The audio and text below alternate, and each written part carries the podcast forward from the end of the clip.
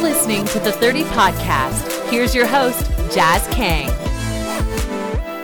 What's up, Lakers fans? Recording this after a disappointing 107-92 loss to the Detroit Pistons. Before we jump into that, don't forget, subscribe to the Silver Screen and Roll podcast network. You can catch us on iTunes, Spotify, pretty much anywhere you get your fix. And of course, go to silverscreenandroll.com for all your Lakers needs. Joining me this week is Christian Rivas. Christian, I want to talk about the game first. Not pretty, ugly all around. Anthony Davis, if you didn't know, he was out with a right thigh contusion, I believe it was. So he was out of the game. The Lakers also playing their third game in four nights against a terrible Pistons team. What did you think about this game? And I mean, they were right there when THT hit that three to cut the deficit to one. And then that was it after that. But what were your kind of main takeaways from the loss here? Well, one, I thought the Pistons moved the ball around really well. I think the natural inclination as a fan when you're watching the game is to look at what your team did wrong and what they could have done better, which is like completely natural. But it was also just the Pistons playing well, and the Pistons haven't been a good team this season. Obviously, I think coming into tonight, they were the 14th seed in the Eastern Conference. Which isn't saying much. I mean, right. yeah. That's what the Lakers have to be ready for. The Lakers have to be ready for, every team's best punch. It's something they talked about going into the season, and the Pistons haven't been healthy this season, but they do have a few good NBA players on their team. Obviously, I think Jeremy Grant's probably one of the favorites, if not the favorite, for most improved player this year. Blake Griffin had his best game I think he's had all season. Yeah. I was watching the Pistons broadcast, and they even said as much. He had 23 points, 8 of 16 shooting from the field, 5 of 10 from 3. And then, Wayne Ellington, former Laker legend, 20 points, 6 of 9 shooting from 3. Wouldn't be surprised to see his name float around in the trade deadline. So, it was a great performance by the Pistons, but a game the Lakers should have won with the amount of talent they have on the roster. And it just wasn't it. Here's the thing. And I'm going to play devil's advocate here, which, cause I like doing it, let's be honest. But number one, let's be realistic.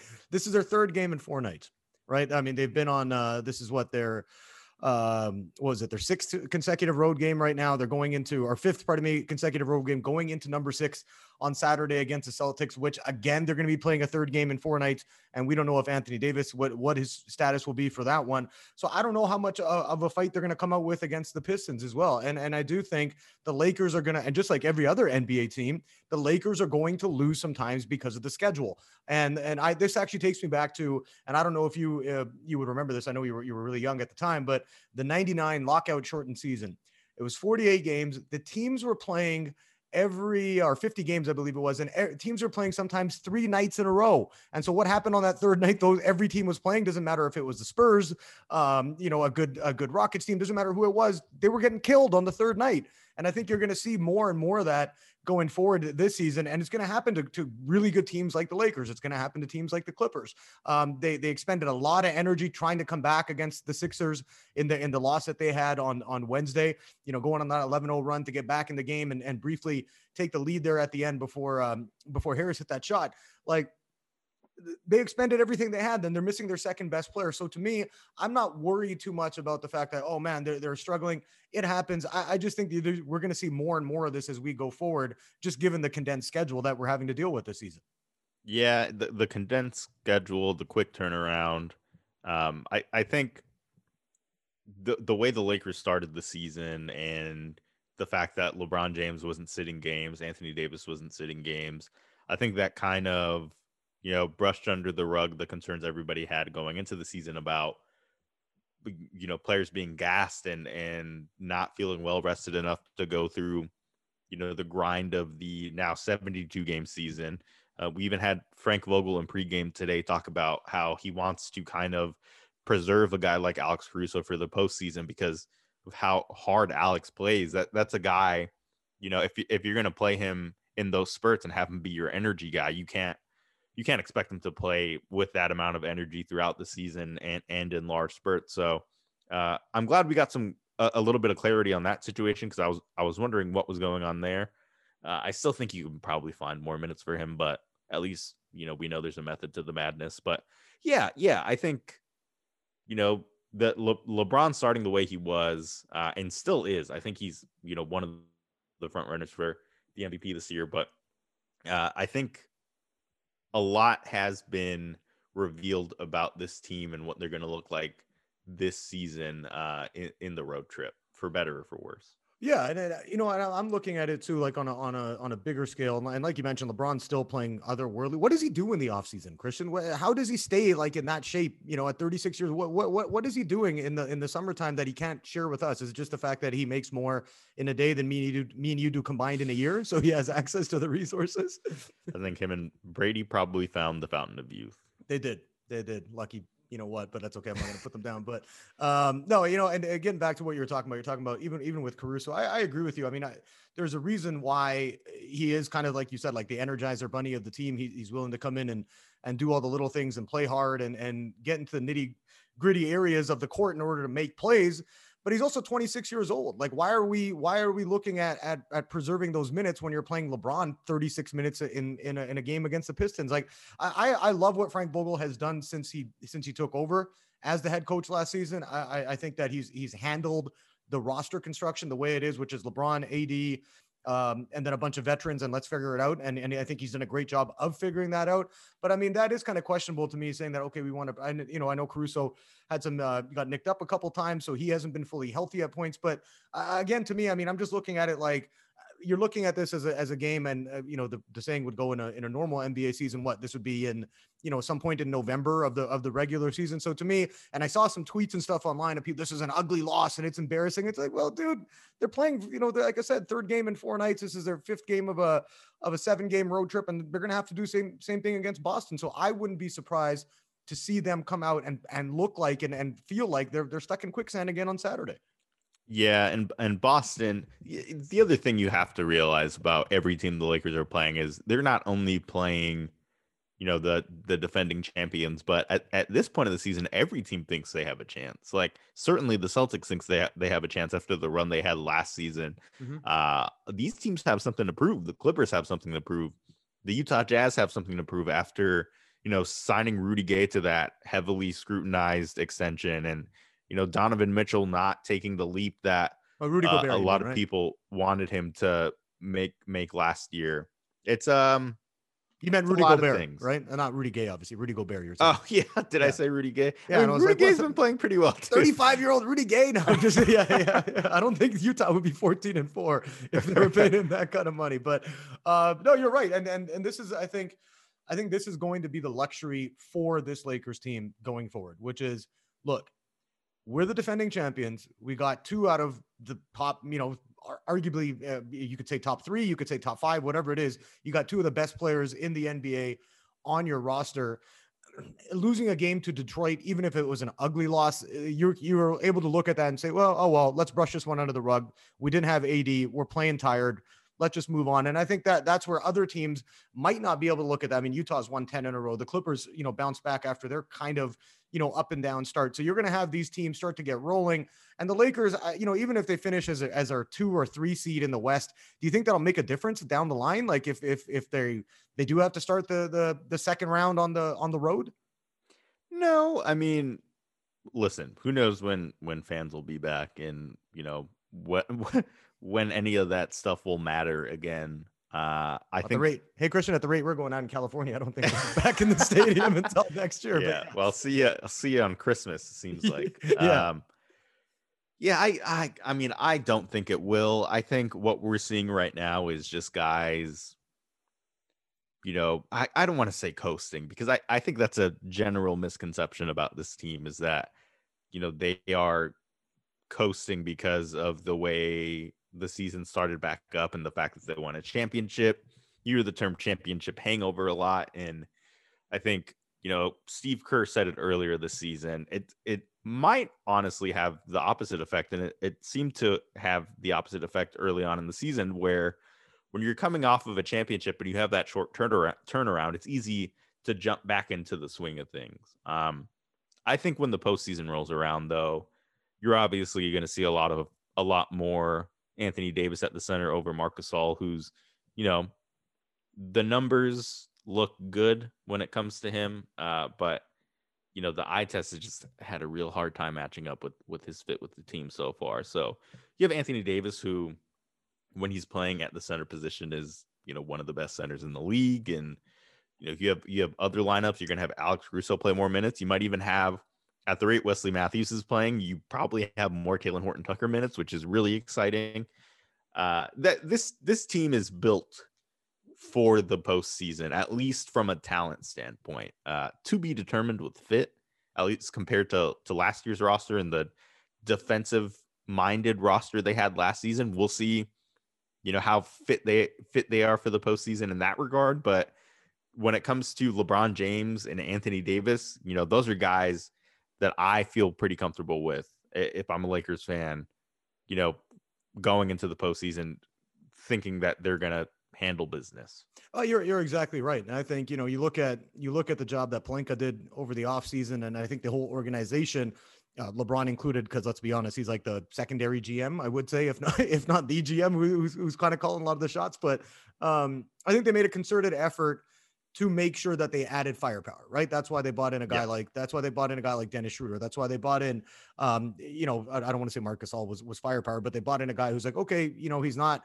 really a black hole, I would say, with the ball in his hands. And that's no disrespect to JaVale McGee or Dwight Howard. Like, they're not going to make a nice pass to find, rarely are they going to find a nice, you know, LeBron on a backdoor cut, or Kuzma, you know, off a screen, and you're going to get them with a good, you know, nice little bounce pass that you thread the needle with them. That wasn't their strength. So I think they were looking at bolstering their offense, you know, because they're like, hey, we got some really good defensive pieces in place. And I think they made a concerted effort to address that in the offseason. I do want to ask you this, and obviously we're hoping this doesn't come close though. What would the Lakers be without Anthony Davis and this roster right now? How far do you think they would get in the playoffs? Ooh, without Anthony Davis? Yeah. Oh, God, that is a good question. Because I think when you look at this roster and when you look at the Lakers' final roster spot specifically, you know, come to the conclusion that one of the areas of need that they have is an athletic rim blocking, like, you know, I was going to say a rim blocking shot blocker, but that doesn't make sense. Somebody that can, you know, protect the rim. Protecting shot blocker? Yeah. Would that work? Okay, yeah, that would work. Yeah. Somebody that can put a little bit more pressure on the rim than Marc Gasol has. Yeah. And, you know, I think that's kind of correct. But again, I think you have to remember that Anthony Davis, when the postseason rolls around, is going to be playing a lot of minutes at that center position. And, you know, you feel comfortable with him at that center position. You feel comfortable with, you also feel comfortable with Kyle Kuzma and Markieff soaking up those minutes at the four, LeBron James here and there. But without Anthony Davis, you don't have that. Your options when it comes to like rim running centers are essentially Marc Gasol, who, you know, while is a technically good defender, is not particularly athletic and isn't going to get up to block shots.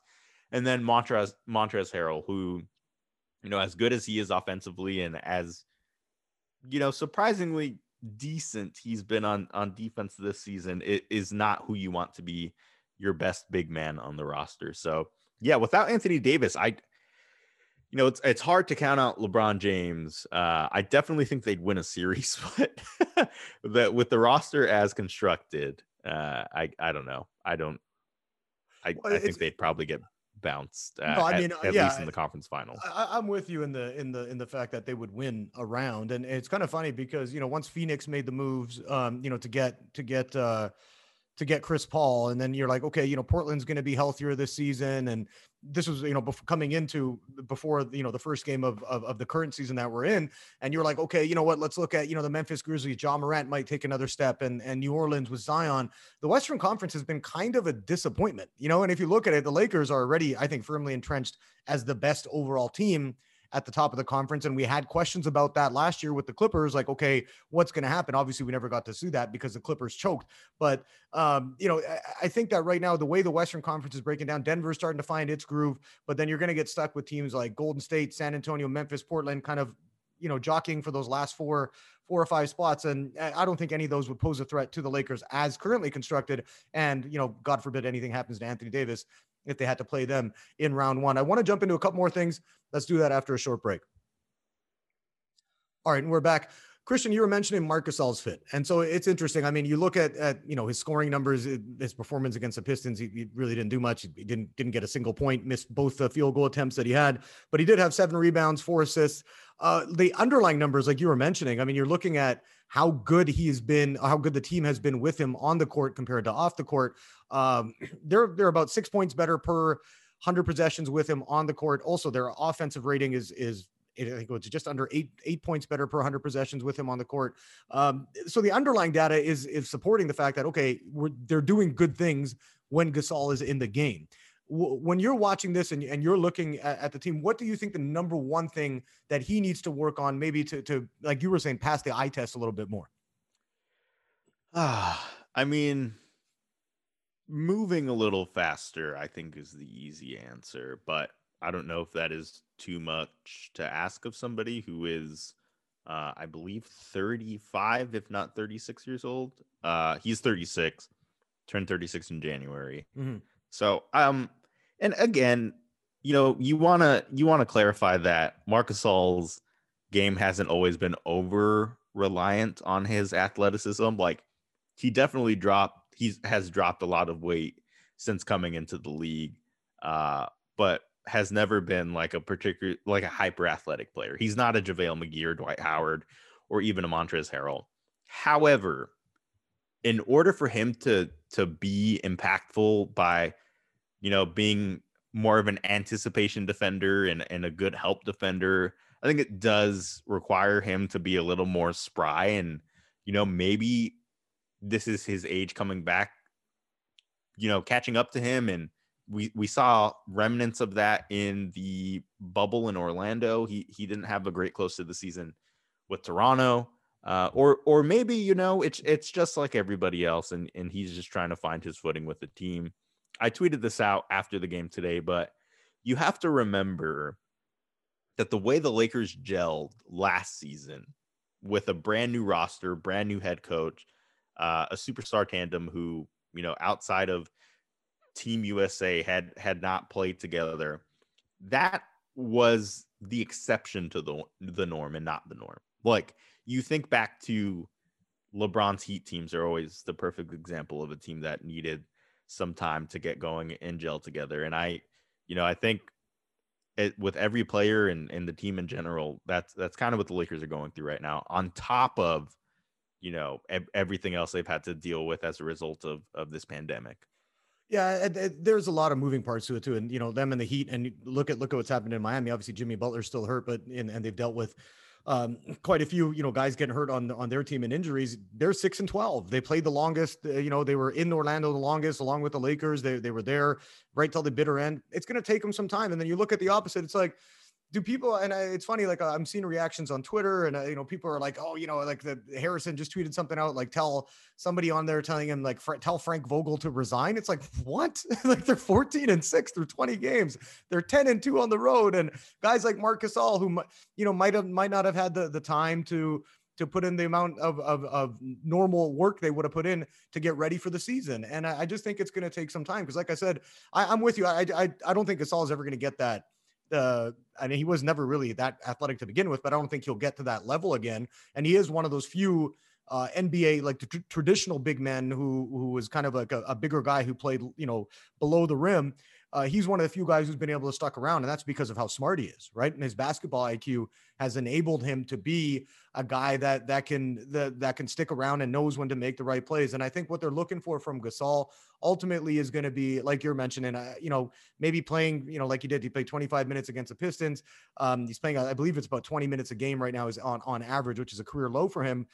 You know, I think since he came into the league as a youngster, but you're looking at what he's doing right now. I think ultimately what they're going to want from Gasol is, all right, you know what, make a couple of plays. Let us give Anthony Davis a little bit of spot minutes in the, especially in the playoffs, be a good team defender, be in the right positions, you know, come over to help, to cut off the guy who's penetrating, whatever it is. And I think they'll get him out of there. So if he's able to do his job, and like we said, the underlying data right now supports the fact the Lakers are better with him on the court than they are off the court. So I think that, like you're saying, I think it's just going to take some time for them to kind of find their footing and find chemistry. And like I said, you won 14 out of your first 20 games when you played 12 of them on the road. I think you're off to a pretty good start.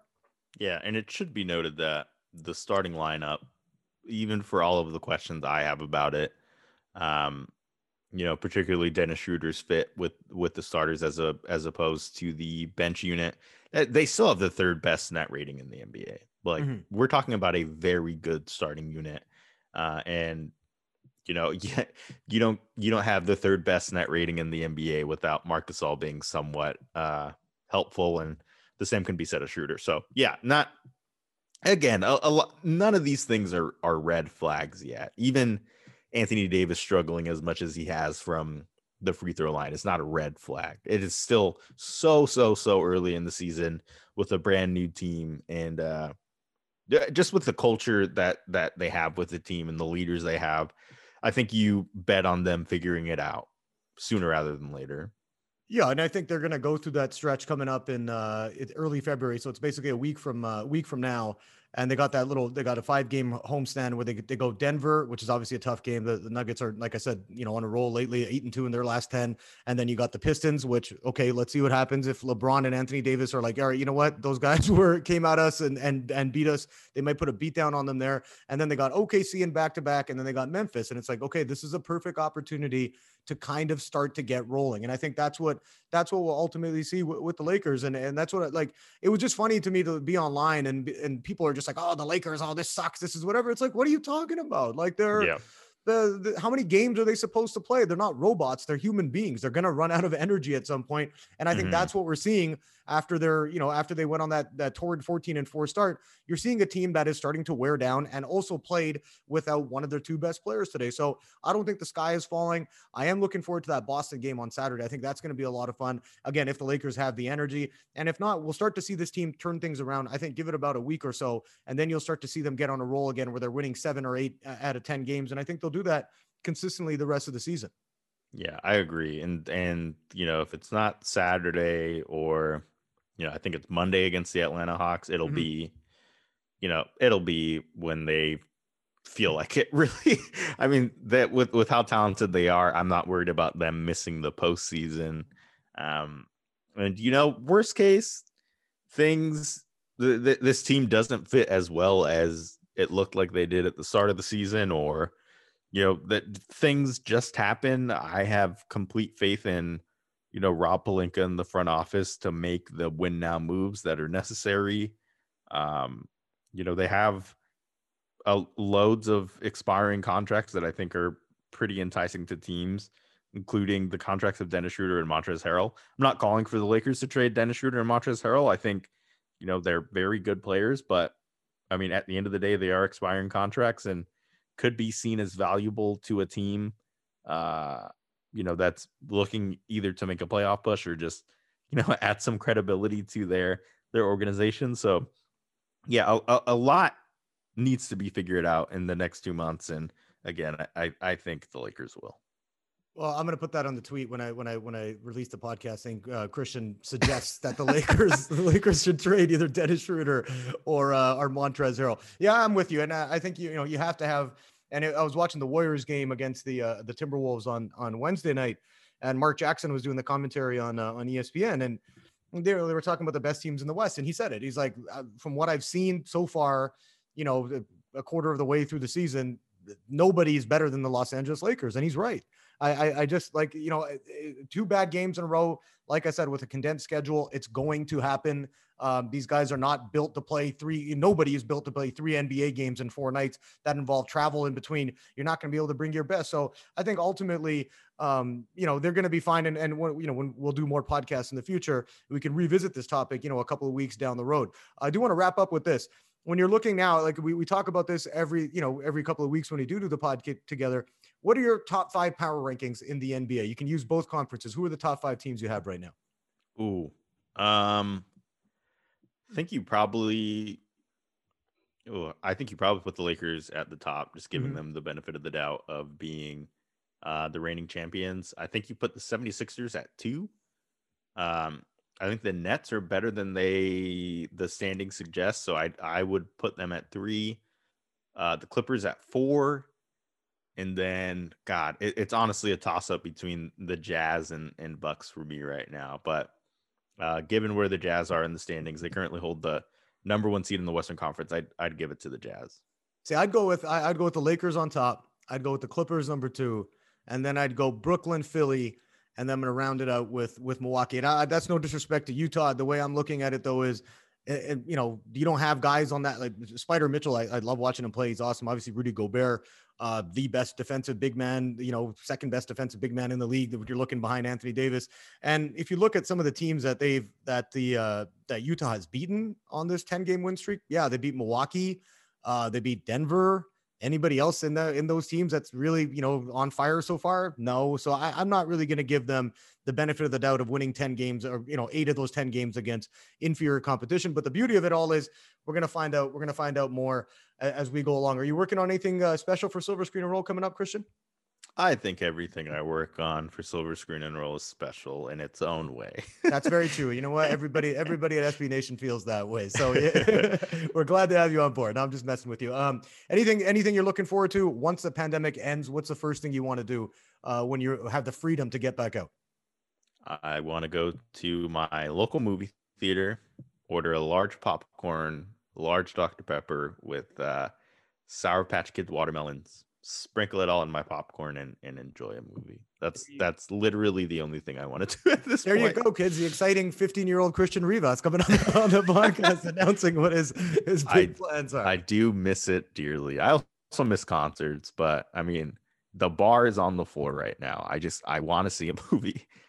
Are you going to, it's funny because they're opening up the outdoor dining this weekend. And I'm like, I think I'm going to give it one more week and see how things go. And then I'm like, I'm just excited to go to a restaurant and sit down and have a meal. I mean, we haven't had the ability to do that in Los Angeles or in the LA County since when? Like November before Thanksgiving now? Yeah, it's been a little while. I have not gone out to eat since the pandemic started. I am erring on the side of caution. When it comes to all of this. So yeah, I miss hot food, man. All of my food is lukewarm by the time I bring it home. Luckily I recently bought an air fryer. Oh, that's a great, I bought one at the beginning of the pandemic. That's a great investment. Oh yeah. Soggy fries, never heard of them. Just throw them in for like 2 minutes and you're good to go. They're ready to go. You know what? It's surprising. I've been doing a lot of with the air fryer, and I'll wrap up on this because people are probably bored talking about our crappy cooking recipes. But I would go with, I always do the asparagus or Brussels sprouts, and you can chuck them in the air fryer with like a couple of pieces of bacon, like cut it up. That is an amazing, amazing recipe. So try that with the air fryer when you get a chance to. I definitely will. All right, there you go. That's Cooking with Jazz. And no, I'm just messing with you. That does it for this. That does it for this podcast episode. Like I mentioned off the top, don't forget, subscribe to our network. We are on iTunes, Spotify, Stitcher, Google Podcasts, anywhere you get your fix. You can check us out there. And of course, go to silverscreenandroll.com for all your Lakers needs. Again, Lakers come up short against the Pistons, but a big one coming up on Saturday. I'll be back with the podcast again on Friday with a special guest. We'll be previewing the Celtics-Lakers for Saturday, which is a national ABC game. All right, we'll talk to you all then.